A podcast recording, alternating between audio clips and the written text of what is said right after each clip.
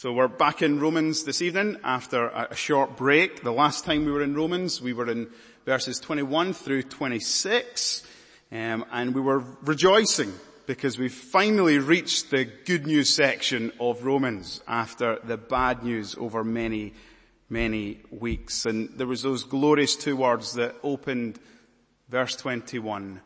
But now. Paul had been speaking about our condemnation before a just and righteous God. But now, he speaks of the wonderful reality that is our justification in Christ. Now, the reason I read verses 21 through 26 again is so that we would just be reminded of this glorious reality that is justification. The dazzling doctrine of justification. That is, Christ lived the perfect life that you and I could not live. He kept the law perfectly so that all who would put their faith in him would receive his righteous record imputed to them. Whilst our sin goes to him and he paid the penalty and took the punishment. And the wonder of justification is that as God deals with our sin, he shows himself to be just and the justifier of those who would have faith in Christ. We said last time, this isn't just good news. This is the best news ever. Well, as we come to verse 27 through 31, Paul, as a pastor, wants to tease out the pastoral implications of believing in the doctrine of justification by faith alone, because of grace alone, to the glory of God alone. Paul's concerned that all those who are hearing this glorious unpacking of the doctrine of justification, he knows that questions will arise in their mind. You see, one of the amazing things about Paul was he was no ivory tower theologian.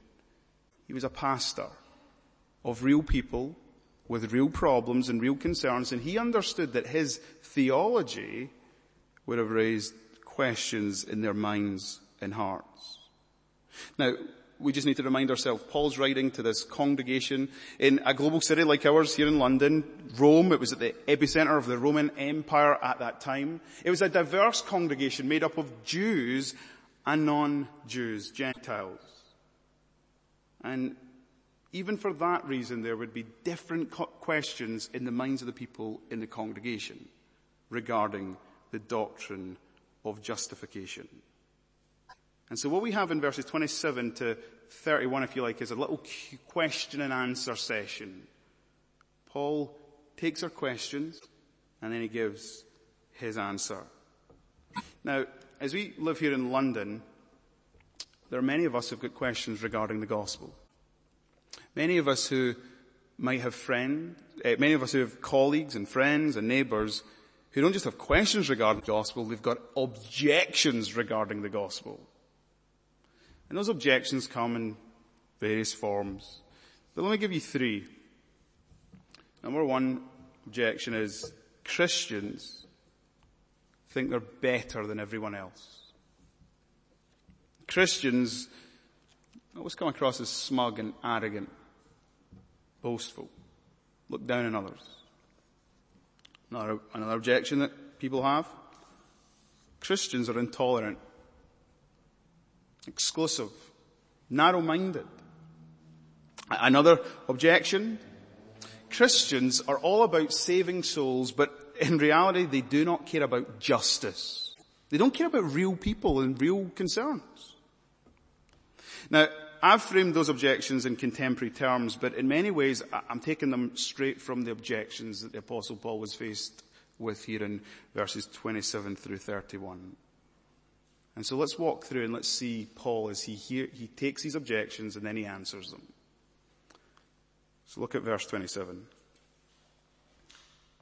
Then what becomes of our boasting? In the church in Rome, there were those who had this question. What becomes of boasting in light of the doctrine of justification? You see, for, for, for many people, when they thought of religious people, they thought of proud people. And that's hardly surprising because the Jews were the most proud people on the face of the earth because they knew that they were in special relationship, covenant relationship with God. And, and, and you know, the most fascinating thing is uh, boasting is just the verbalizing of pride. And religious communi- communities are the perfect incubators for pride. And when I use religious there, I mean in the widest sense of the term. People who, who don't understand grace and the basis of their religion is works or keeping the law. If your religion is dependent on that, it is so easy for you to be filled with pride. And you know, the insipid thing about pride is it's like bad breath. You've got it, you don't know you have it, but everyone around you smells it.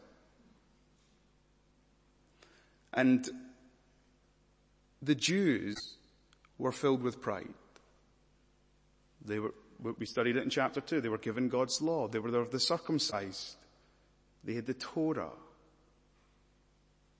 And so every time anyone ever heard theology, it's like, oh, here we go, Christians with their pride and their arrogance and their smugness. So here's the question, what of boasting? What of pride? Paul's answer, look at verse 27. It is excluded. Pride, in light of the doctrine of justification, no more. Because at the heart of the gospel, at the heart of the doctrine of justification, it's about nothing that we do, but everything God has done in His Son, the Lord Jesus Christ. Salvation is all of God and it is all of grace. We contribute nothing. God does absolutely everything. And so we've got no reason to boast. You know, people who, who their religion or their understanding of salvation is I keep the law. It's so easy in that, in that understanding to be filled with pride. Because what you do is you compare yourself to other people. You, it's easy to be critical spirit. It's easy to be judgmental. And, and religious people, the other thing is, it's easy to become proud because of your beliefs. Because I think my understanding is, is right. And Paul says, someone who gets the doctrine of justification understands there is no reason for boasting in oneself at all. Even the very faith that receives the gift that is salvation, they understand that is a gift from God. Remember Ephesians chapter 2? For by grace you've been saved through faith, and this not of your own doing. It is the gift of God, not a result of works, so that no one may boast. So in Christianity, there's no place for boasting. So when we gather here tonight, right, one of the key things we need to understand is that this should not be a place where they're filled with proud people. No, no, no, we all stand on level ground at the foot of the cross. We of all people should be the humblest because we understand that by nature we deserve God's just punishment. But instead he's lavished us with a love that we could not earn, we could not buy, and we did not deserve. Now, a good way just to illustrate this boasting is that passage we read from Philippians 3. Paul had every reason to boast before he came to Christ. Like, he had it all. I noticed that a lot of his being was in his religiosity. As a Jew, the tribe he came from, the way in which he kept the law blameless, the sect he belonged to, he was a Pharisee. All of that gave him reason for boasting, but when he came to Christ, he said, I count all rubbish. Rubbish. There's no reason whatsoever for boasting in oneself. The only thing he would boast in was Christ and him crucified. Paul is saying that boasting and believing in Christ are opposites. You can't have both. The principle of faith excludes boasting because faith understands that there is nothing we have done to justify ourselves. Now this is really challenging if you, you, you work out this pastoral implications for your own life and for my own life. That means that we must give up a sense of our identity and everything that is not of Christ. It doesn't matter what family you're from. It doesn't matter what job you do. It doesn't matter your background. None of these things in comparison to who you are in Christ matter. These are not your identity, nor should they be your security. Christ and Christ alone. And when Christ is your identity, when Christ is your security, that doesn't, that's not cause for pride, that's cause for humility, that He would love me. And He would love you. Now, this, this, the boasting in oneself is so subtle and, and, and, and let me go for, for us because we're Presbyterian, we're Reformed Christians, I've mentioned that in the past. That's a cause for, for, for some of us to take pride in and boast about. If you say you believe in the doctrines of grace and you're proud about it, there's something deeply wrong. If you say you're reformed because you're comparing yourself to other Christians and you feel proud about it, there's something deeply wrong. It's cause for humility that God has opened up our eyes, illuminated our understanding by His Holy Spirit to show us how things in His word, word fit together. It's not cause for pride. We're having a chat on Friday night at the, at the 20s and 30s and you know there's that question after a service finishes, the benediction said you sit down and someone might turn to you and say, what did you think of the sermon? In a church like ours, that question can be asked from two different places. It can be asked genuinely, what did you think of the sermon? What, what was good to you? What did you learn? How did he speak into your life?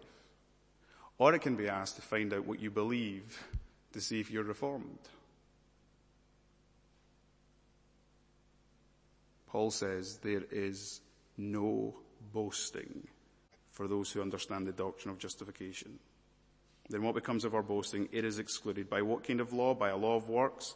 No, but by the law of faith, for we hold that one is justified by faith apart from the works of law.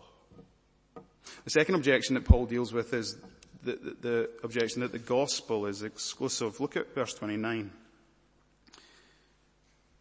Is God the God of Jews only? Is he not the, the God of Gentiles also? Yes, of Gentiles also, since God is one who will justify the circumcised by faith and the uncircumcised through faith. So the Jews were extremely conscious of the special relationship that they had with God. God chose to reveal himself to them. God chose to give them the law. God chose to choose them to be the channel and the means of his blessing for the world. The Jews had a strong faith that there is one God. Twice a day they would repeat the Shema. Hear, O Israel, the Lord our God is one. You shall love the Lord your God with all your heart, mind, soul, and strength. This is what set Israel apart. And the tragedy is we read Genesis chapter 12, God says to Abraham, you are to be a blessing to all the nations of the earth. And the tragedy is instead of God's people being a light to the nations and drawing them in, they became proud and exclusive. Jews used to pray, I thank God that I'm not a Gentile. And in those ways, they, they distorted God's glorious purposes that, that it was for the nations of the earth to come to know Him and love Him. Now, interestingly, the church in Rome, there were not just Jews, there were Gentiles. That is, they were people who were all different kinds of faiths, pagan religions. And in, in Gentile religion, you could have many gods. Gods for sex, gods for power, gods for pleasure, gods, gods of all sorts. And they didn't come from a strict upbringing. They never had a, a liturgy of the day where you have to say the Lord our God is one. And so the question is, is the God the God of the Jews only? Is God exclusive only for his chosen people? Or is he also the God of the Gentiles? And here's the wonder and the genius of the grace that is in Christ Jesus. Salvation even from the beginning and right through the end, is not for one people, it's for all peoples. It has been the case from the very beginning. The Jews just distorted it. The, the Jews just failed to fulfill the mission that God had entrusted them. But where God put it on full display that He, the one God, is for all people, is in the cross. Because there the dividing wall of hostility came down. Remember what Paul says in Ephesians 2? For he himself, Jesus is our peace, who has made us both one and has broken down in his flesh the dividing wall of hostility by abolishing the law of commandments expressed in ordinances that he might create himself one new man in the place of two, so making peace and might reconcile us both to God in one body through the cross, thereby killing the hostility. For through Christ we both have access in one spirit to the Father. You are no longer strangers and aliens, but you, Gentiles, are fellow citizens, saints, and members of the household of God. The cross of Jesus paid not only for our sin, but it made the way clear to God for everybody and anybody. You know, it, it, even in the New Testament days, just before Christ had done the work on the cross, if you wanted to become one of God's people, you had to become a God-fearer. You had to go through the ceremonial laws. You had to keep the ceremonial laws. But when Christ came, that all came to an end. All people come to God the one way through the one Savior, the Lord Jesus Christ, because of this one glorious gospel message. Notice what he says, one God for both circumcised and the uncircumcised, for the Jew and for the non-Jews, the Europeans, the Africans, the North Americans, the South Americans, the Asians, the Australians. In other words, Christianity is not exclusive, it is inclusive. God welcomes people of all different backgrounds and indeed all different lifestyles who are willing to repent and acknowledge the Lord Jesus Christ and trust in Him. Now, loads of people in our culture think that we are exclusive. Loads of people who see churches, they think that's just a club for people who are religious fanatics and have got strong views on certain things. At least I'm talking about looking on at historic Orthodox Christian churches. But actually if people were to come in here, they, they, would, they would see something slightly different. We're all very different. Ethnically speaking, I, I don't know how many ethnicities are represented here this evening background, lifestyle speaking, we are all very, very different. Interests, hobbies, tastes in music, politics, all very, very different. But our diversity is this glorious picture of the fact of the Savior who outstretched arms welcomes anybody from whatever background, from whatever lifestyle, to come to Him and to be forgiven. The unrighteous declared righteous because what He has done. You know, one of the amazing realities of the gospel is that it transcends every division. And, and, and this is really important for us. Seeing a church where we've got all, lots of differences, do you know it's it can be hard to get along? Like, musical taste is one thing, right? Some of you like country music. I like rap music. Some of you, politically speaking, are left, on the left. Some of you are on the right. Now we could get into full-on debates if we wanted, but, and, and it could be hard and really disagree with him. But here's the incredible thing about Christ. Here's the genius of the gospel. The gospel transcends all of that and it makes us one. It saves us. You're closer to me and some of my own family members because you're a brother and sister in Christ. Bought by the precious blood and dwelt by the same Spirit of God. And so we want to showcase this one God with this one gospel, this one Savior who welcomes all men, all women, all boys, all girls from all backgrounds. This is a taste of heaven. So that's the second objection. Let's go to the third and final objection. That is, the gospel undermines justice. Look at verse 31. Do we then overthrow the law by this faith? By no means, on the contrary, we uphold the law.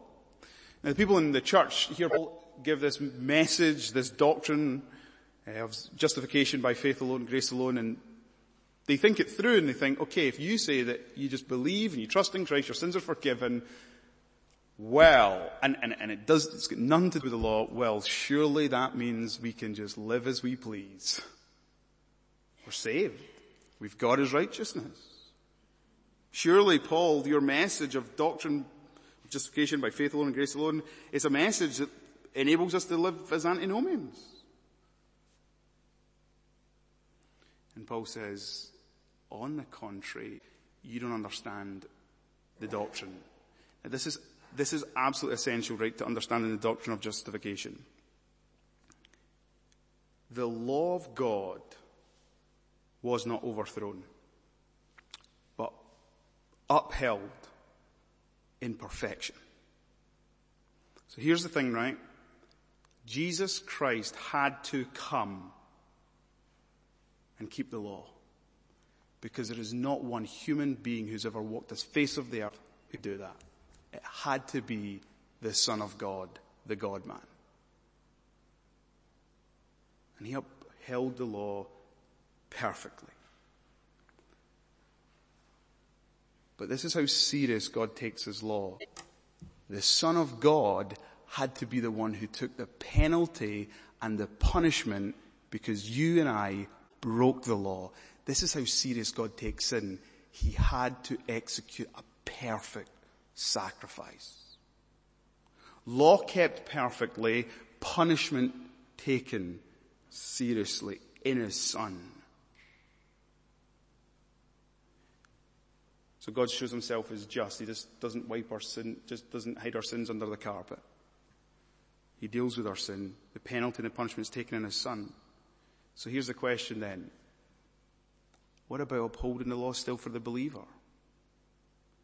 Well, if you understand what Christ has done for us in the work of his life and death and resurrection and glorious ascension, his finished work, if you understand, the only appropriate response is gratitude in light of the grace shown to us. And that is the fuel of obedience. Not that we don't keep the law, but we've got every reason to express our love for God by obeying His commandments. So, this question is, do we then overthrow the law by this faith? By no means. On the contrary, we uphold the law. Christ upheld it in our place. He took the punishment, so God showed that He takes the law seriously.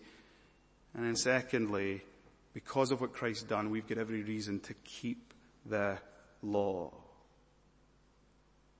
Now,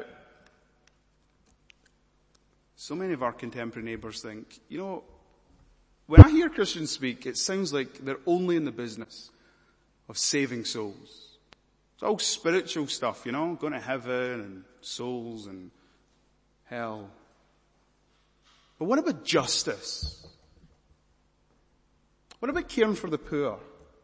What about living like Jesus lived? He cared for the poor, he helped the sick, the healed. Where are Christians doing that?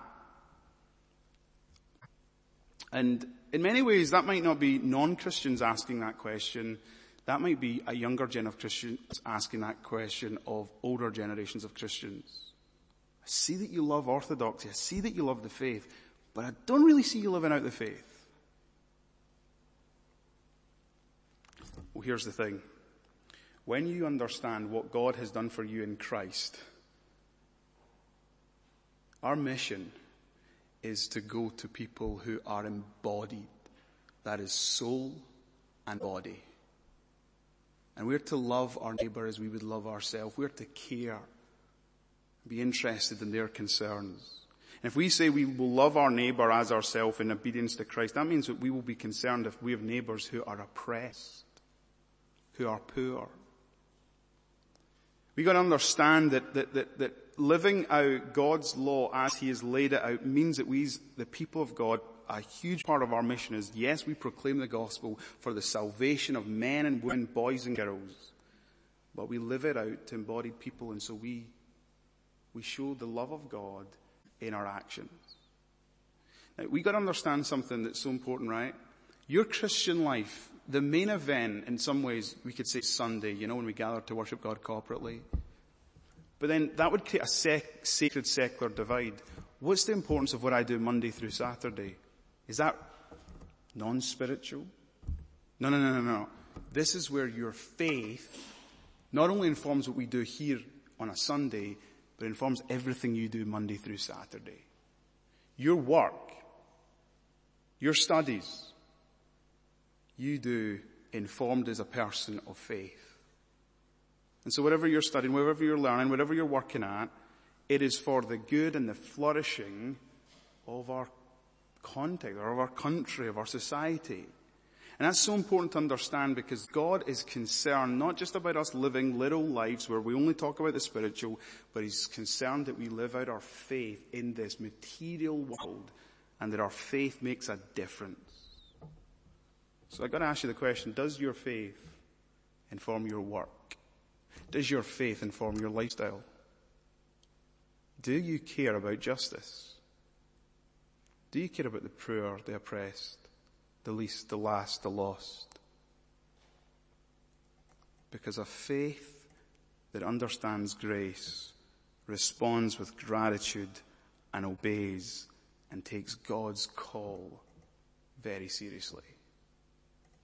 And the beauty of all of this is that it ends here the gospel is such good news that it first humbles sinners and it excludes boasting. It unites believers and it excludes discrimination. It upholds the law and it excludes antinomianism. No boasting, no discrimination, no antinomianism. The genius of the gospel of grace by faith alone in Christ alone to the glory of God alone is that He gets all the glory and we're invited to live out His good and glorious will in the here and now until He comes. Let's pray. Our Father, we thank you so much for the good news of the gospel. We thank you so much that you have suited the gospel to all of our cases and all of our backgrounds and all of us as people. There is not one person who is excluded. Well, we pray that this passage which tries to work out the implicate, which works out the implications and we've been trying to think through this evening, that we would work out the implications of the doctrine of justification for our life. Lord, may we be a people marked by humility, because we understand that we have contributed nothing but our sin to our salvation. May we be a people who showcase the diversity as we have our arms wide open to welcoming strangers and showing them love and grace. And may we be a people who uphold your law as we live in response, grateful response to what your son has done. And it's in his name we pray. Amen.